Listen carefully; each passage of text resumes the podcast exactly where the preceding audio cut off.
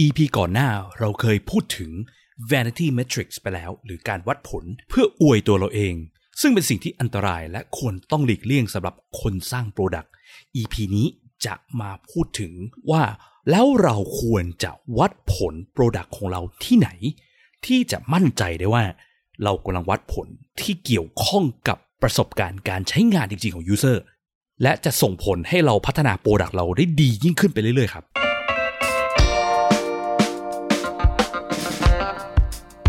ยินดีต้อนรับเข้าสู่ผักสดพอดแคสต์ รายการที่จะพูดถึงการพัฒนาโปรดักต์ให้ดีที่สุดสำหรับลูกค้าของคุณ เพื่อธุรกิจที่ยั่งยืนกว่าด้วยกระบวนการ user experience design และ research กับผมพิษพิจารณาลัตนาที่คุณ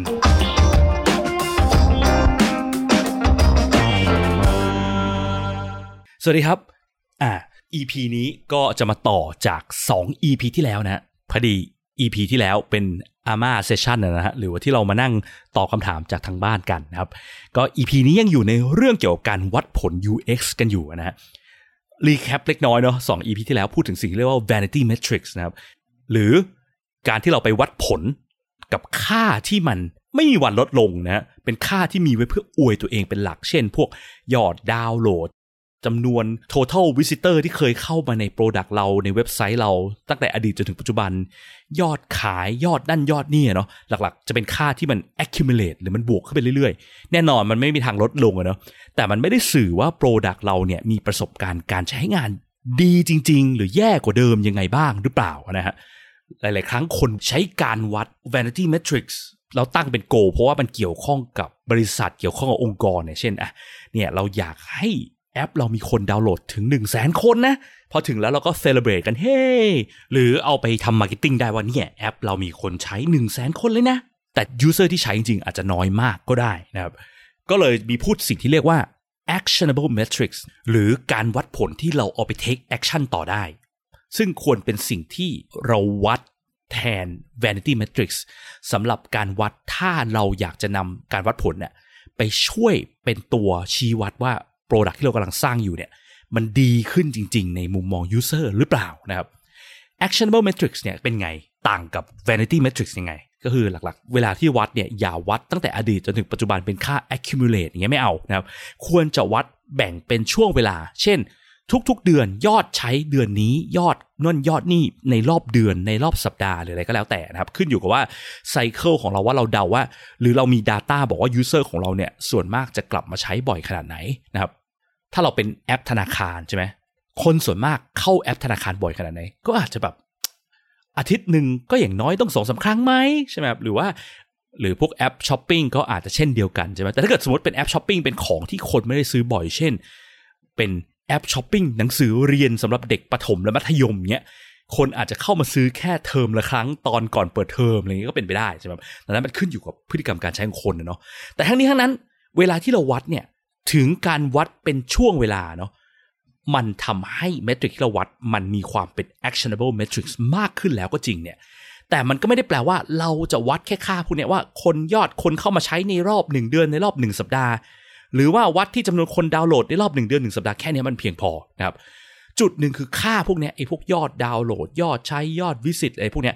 มันเป็นค่าที่เราได้ยินกันบ่อยๆนะคุ้นเคยกันบ่อยๆ ซึ่งผมก็เรียกมันว่าเป็น metric สำเร็จรูปนะ metric กึ่งสำเร็จรูปแล้วกันนะครับเหมือนมาม่าอย่างเงี้ยเนาะเป็นของที่แบบ instant แกะกินได้เลยนะครับซึ่งเป็นของที่คนใช้กันบ่อยๆ คิดอะไรไม่ออกก็มองไปยัง metric พวกนี้แล้วก็ดึงมาวัดเลยเฮ้ hey, เรามาตั้งเป้ากันดีกว่าว่า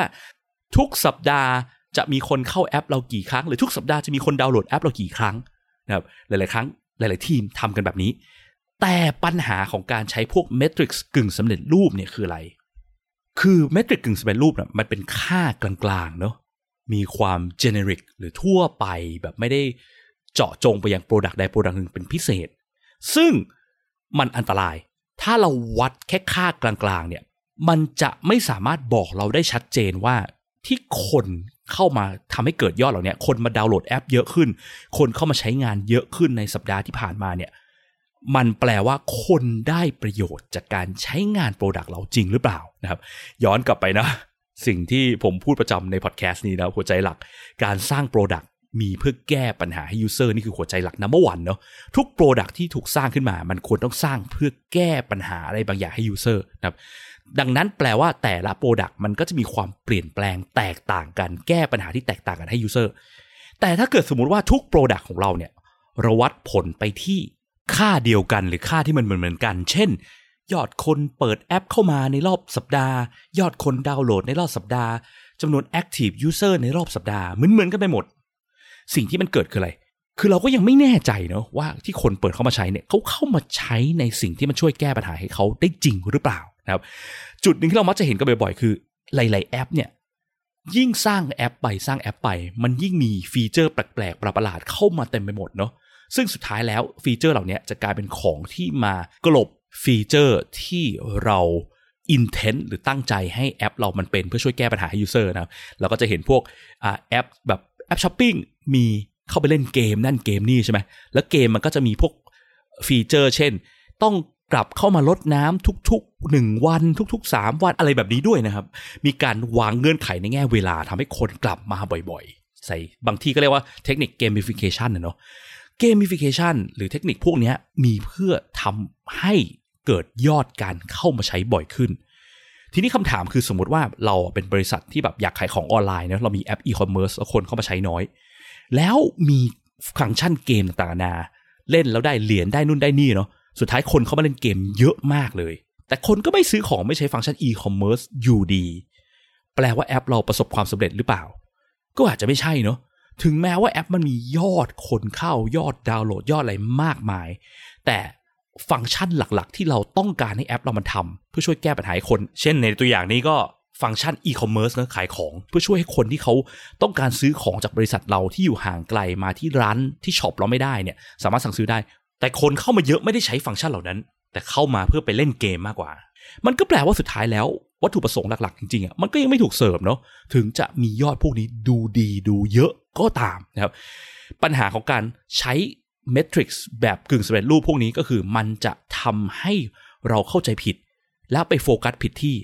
เพราะเมื่อไรก็ตามที่เรามีการมองว่าเราจะวัดผล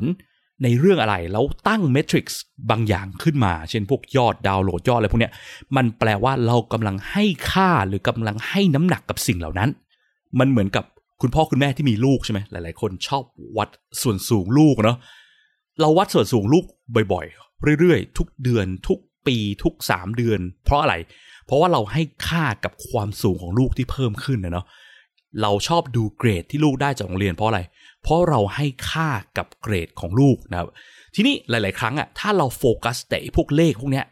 ส่วนสูงลูกเกรดของลูกมากจนเกินไป ก็จะกลายเป็นผู้ปกครองที่ไม่ได้สนใจว่าลูก เรียนรู้จริง ๆ หรือมีความสุขในชีวิตหรือเปล่า แต่โฟกัสแค่ให้ลูกทำยังไงก็ได้ให้เกรดดีขึ้นอะไรเงี้ยนะครับมันคือการที่เราให้ค่ากับสิ่งเหล่านั้นมากเนาะซึ่งก็เช่นเดียวกันผมกลับมามองเนาะถ้าเราโฟกัสกับการวัดผลแค่จำนวนคนที่เข้ามาใช้แอปเราในหนึ่งสัปดาห์ให้มากที่สุดเท่าที่เป็นไปได้ แปลว่าเรากำลังไม่ได้สนใจนะ ว่าคนเข้ามาแล้วใช้ในสิ่งหลักๆ จริง ๆ สิ่งที่มันเป็นฟีเจอร์หลักของแอปจริง ๆ หรือเปล่า เราสนแค่ว่าขอให้มียอด คนใช้มากๆ ก็พอ คนจะไปลดน้ำต้นไม้ในเกม คนจะไปเก็บเหรียญจะไปทำนั่นทำนี่ในฟังก์ชันอื่น ก็ได้ ขอให้ยอดมันเยอะก็พอ มันก็เป็นสิ่งที่ทำให้เกิดการโฟกัสไปผิดทางเนาะสุดท้ายโปรดักต์มันก็จะเริ่มมีความแปลกๆอีอย่างว่าขึ้นเรื่อยๆเรื่อยๆเรื่อยๆนะครับซึ่งมันก็จะเกี่ยวข้องกับ EP 86 ที่เคยพูดไปนะครับ ยิ่งพัฒนา Product UX ยิ่งแย่การวางเป้าหมายที่ผิดส่งผลไปอีกทาง เรื่องเดียวกันเลยนะครับ เวลาที่เราให้ค่าในสิ่งที่มันไม่ได้สำคัญจริง ๆ กับ Product เนี่ย มันทำให้ Product ก็ถูกโฟกัสไปอย่างจุดเหล่านั้นแหละนะครับทำไงก็ได้ให้ยอดคนใช้มากขึ้น ยอดคนดาวน์โหลดมากขึ้น แต่ประสบการณ์อาจจะแย่มากแย่ลงก็ได้ เพราะว่าหลาย ๆ อย่างที่เราใส่เข้ามา โดยไม่ได้คำนึงถึงประสบการณ์จริง ๆ หรือคุณค่าจริงของ product เนี่ยมันสร้างปัญหาทางด้าน user experience กับ user นะครับโอเค ทีนี้คำถามก็น่าจะตามมากันนะครับ แล้วต้องวัดยังไงล่ะ ถ้าไม่ใช้ค่าสำเร็จรูปเหล่านั้นนะครับ ผมเคยไปลงเวิร์กช็อปเรื่องเนี้ยกับคุณ Kate Rutter นะครับ ซึ่งเขาเป็น UX designer UX strategist จากอเมริกาเขาจัดพวกเวิร์กช็อปเกี่ยวกับเรื่องเนี้ยการวัดผล UX เมื่อหลายปีที่แล้ว และเขาก็บอกเลยบอกว่า การวัดผล Product ของแต่ละแอปควรจะแตกต่างกันขึ้นอยู่กับตัวแอปเอง และการดูว่าเราจะวัดผลที่เมทริกซ์อะไร ควรจะเป็นสิ่งที่คิดตั้งแต่ตอนที่ดีไซน์ตัว Product ของเราฮะทำไมเป็นอย่างนั้นนะครับก็เพราะว่าตามหลักการที่เมื่อกี้พูดมาเนาะ Product แต่ละอย่างมี value มีคุณค่า แก้ปัญหาให้ user แตกต่างกันดังนั้นสิ่งที่ควรจะวัดก็ควรจะแตกต่างกันด้วยขึ้นอยู่กับ Product นั้นๆนะครับหรือแม้กระทั่ง Product ประเภทเดียวกันเนาะของคนละองค์กรก็มีโอกาสที่สิ่งสำคัญหรือปัญหาที่แก้ให้คนก็มีความแตกต่างกันได้ เช่น ธนาคารหลายที่นะธนาคาร A ธนาคาร B มีแอปธนาคารเหมือนกัน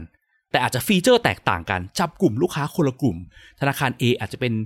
แอปที่ทำมาให้เออลูกค้าบ้านๆนิดหนึ่งนะครับ ฟังก์ชันหลักๆ ก็จะมีพวกอ่าเติมเงิน เติมเกมอะไรนะโอนเงินง่าย ๆ สิ่งที่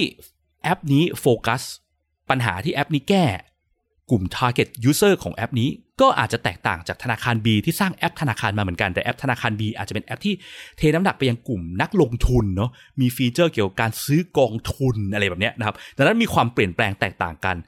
การตั้ง metrics มาเพื่อวัดก็ควรจะแตกต่างกันด้วยนะครับทีนี้แล้วควรจะตั้ง metrics อย่างไงนะครับ อย่างแรกเลยที่อยากให้เริ่มในการตั้งเมทริกซ์มาเพื่อวัดนะครับคือให้เราดูสิ่งที่เรียกว่า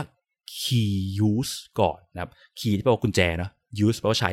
key use แปลว่าการใช้กุญแจ ไม่ใช่ key use แปลว่าการใช้งานที่มันเป็นหัวใจหลักจริง ๆของ product นะครับ ซึ่ง product แต่ละอย่างเนี่ย อย่างที่บอกมันจะมีหัวใจหลัก มีปัญหาหลักที่พยายามแก้ให้ user เนี่ย มีอยู่ไม่กี่อย่างนะครับ ซึ่งก็คือฟีเจอร์หลักๆ ของตัวแอปเนาะ และฟีเจอร์ที่เหลือเนี่ยรองๆเนี่ยก็จะเป็นฟีเจอร์รองที่มันไม่ได้เกี่ยวกับการแก้ปัญหาจริงๆของ user นะครับ ขั้นแรกเนี่ยอยากให้เรา identify ให้ได้ก่อนว่า key use ของ product เราเนี่ยคือตรงไหนฟีเจอร์ไหนนะครับง่ายๆเลยเช่นถ้าเป็นแอปอะ Shopee อย่างเงี้ยลาซาด้าเนาะแอปช้อปปิ้งออนไลน์เนี่ย key use อยู่ตรงไหน key use หลักๆ จริง ๆ ก็ควรจะเป็นการสั่งซื้อของของ user ใช่ไหมครับ นี่น่าจะเป็น number one นะเพราะมันเป็นแอป e-commerce เนาะมีเพื่อขายของให้คนมาซื้อของใช่ไหมครับในฝั่ง user key use ก็คือการซื้อของนั่นเองนะครับ หรือแอปธนาคารเนี่ยอาจจะเริ่มมีหลาย key use มากขึ้นแหละเพราะมันมีหลายฟังก์ชันใช่ไหมแต่ key use ที่มันก็ควรเป็นของแอปธนาคารก็เช่น ตอนคนโอนเงินนะคนเข้ามากดโอนเงินจริง ๆ คนเข้ามากดเติมเงิน คนเข้ามากดจ่ายบิน เข้ามาเช็คยอดบัญชีธนาคารอะไรพวกเนี้ยพวกเนี้ยน่าจะเป็น key use นะครับซึ่ง key use เนี่ยจะสังเกตเห็นว่ามันเป็น key use ในมุมมองของ user นะไม่เกี่ยวกับ business นะ user เข้าแอปนี้มาทำสิ่งนี้ปุ๊บได้ประโยชน์ปั๊บนะครับ define พวกนั้นก่อน เพราะหลาย ๆ ครั้งอะพอเวลาที่เราเริ่มมีฟีเจอร์เยอะแยะมากมายใน product เรา เราจะเริ่มหลงทางเนอะเหมือนที่บอกไว้ว่าแอปช้อปปิ้งมีเกมนั่นเกมนี่ใส่เข้ามา แอปธนาคารเริ่มมีขายขนมในแอปธนาคารอะไรเงี้ยแอปแชทเริ่มมีให้คนมานั่งอ่านข่าวได้อะไรเงี้ยนะครับพวกเนี้ยข่าวไม่ใช่ key use ตั้งแต่แรก key use ของแอปเพื่อแชทก็คือการที่คนเข้ามาแชทจริง ๆ นะครับ define key use ให้ได้ก่อน แล้วเวลาวัดผลวัดที่ยอดการใช้ key use ตรงนั้นก่อนนะครับ มันจะเป็นสิ่งที่เป็นสัญญาณบอกเราได้ว่า ตอนนี้ user experience เราน่าจะดีขึ้นหรือแย่ลงได้นะครับ เพราะถ้า key use มีการใช้งานมากขึ้น มันก็แปลว่า user ก็ ต้องได้ benefit จากแอปเรามากขึ้นจริง ๆ ใช่ไหม เช่นอะถ้าแอปธนาคารมีคนเข้ามาโอนเงินมากขึ้นเรื่อยๆ โตมากขึ้นเรื่อยๆเรื่อยๆ ถึงแม้จะมีคนสมัครสมาชิกเข้ามาใช้เท่าเดิมหรือน้อยลง แต่มียอดการโอนเงินที่มันสูงขึ้นเรื่อยๆเรื่อยๆเนี่ย มันก็น่าจะแปลว่า user มีการได้ประโยชน์จากแอปเรามากขึ้นจริงไหม แต่สังเกตเห็นนะว่าผมจะย้ำคำว่าน่าจะเป็นหลักนะ เพราะว่าสุดท้ายแล้วเนี่ยมันควรจะต้องมีวิธี การไปวัดผลในการคุยกับ user ประกอบเหมือนกันครับ แต่เนี้ยเดี๋ยวขอแบ่งไปคุยต่อในเรื่องการไปคุยกับ user ใน episode ตอนต่อไปนะ ตอนนี้โฟกัสเพียงเรื่อง key use ก่อนจุดแรกเนาะ define key use ให้ได้ และวัดผลเมื่อ key use flow นั้นนะถูกใช้งานจริงๆนะ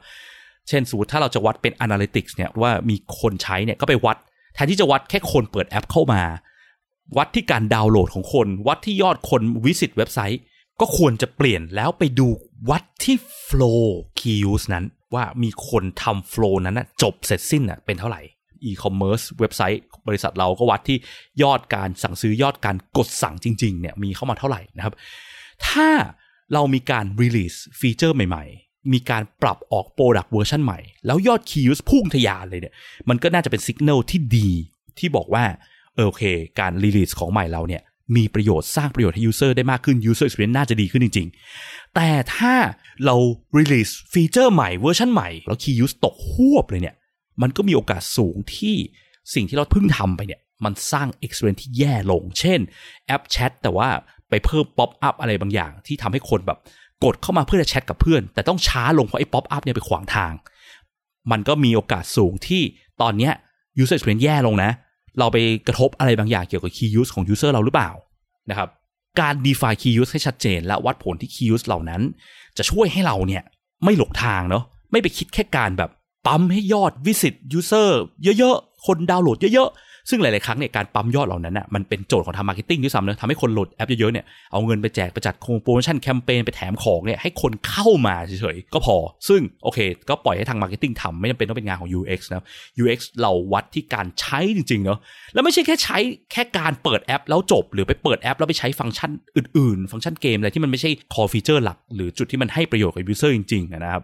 ดังนั้นเริ่มที่ key use กันก่อนนะครับแล้วก็ลองตั้ง และอย่างที่บอกเนาะทำให้มันเป็น actionable metrics วัด key use แบบเป็นช่วงเวลา เช่น ยอดการสั่งซื้อสินค้าในรอบเดือนในรอบ 3 เดือนหรืออะไรก็แล้วแต่ขึ้นอยู่กับสินค้าที่เราขายนะว่าเป็นของที่ user ซื้อบ่อยไม่บ่อยแค่ไหนนะครับหรือบางคนทำระบบอะสมมติว่าไปช่วยทางสรรพากรทำระบบยื่นภาษีออนไลน์เนี่ยการวัดผลอาจจะวัดได้แค่ปีละครั้งด้วยซ้ำเพราะว่าคนไม่ได้ยื่นภาษีกันทุกเดือนใช่ไหมครับ คนยื่นภาษีกันปีละครั้งอะไรเงี้ยนะครับ หรือว่าถ้ามันเป็นอะไรที่มันมี transaction บ่อยหน่อย เช่นทุกวันเนี้ยระบบแชทเงี้ยเราอาจจะวัด ยอดการใช้รายวันหรือราย 3 วันอะไรอย่างงี้ก็ยังได้นะครับ ขึ้นอยู่กับว่าปกติแล้ว user มีการใช้บ่อยแค่ไหน แล้วเวลาวัดโฟกัสไปยังจุดที่จบการใช้งาน key use และมันจะช่วยให้เรา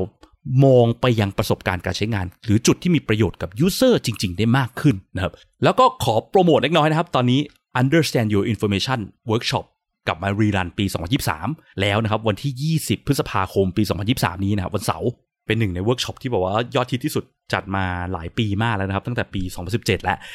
เป็นเวิร์กช็อปที่โฟกัสเป็นการจัดระเบียบข้อมูลนะครับทำให้ข้อมูลเข้าใจง่าย ซึ่งก็เป็นรากฐานของคำว่า usability หรือการใช้งานง่ายของ Product เรานั่นเองนะครับ ซึ่งก็จะมีรายละเอียดซ่อนอยู่ข้างล่างพอสมควรเหมือนกันนะครับ ใครที่ยุ่งเกี่ยวกับการดีไซน์ Product ที่ยุ่งเหยิงข้อมูลเยอะนะครับ หรือแม้กระทั่งสิ่งอื่นที่ไม่ใช่ Product ก็ได้เช่น พวกการจัดระเบียบ powerpoint การจัดระเบียบของในห้องเนี่ยก็สามารถมาจอยกันได้นะครับ เปิดปีละครั้งเท่านั้น ถ้าใครฟังพอดแคสต์นี้หลัง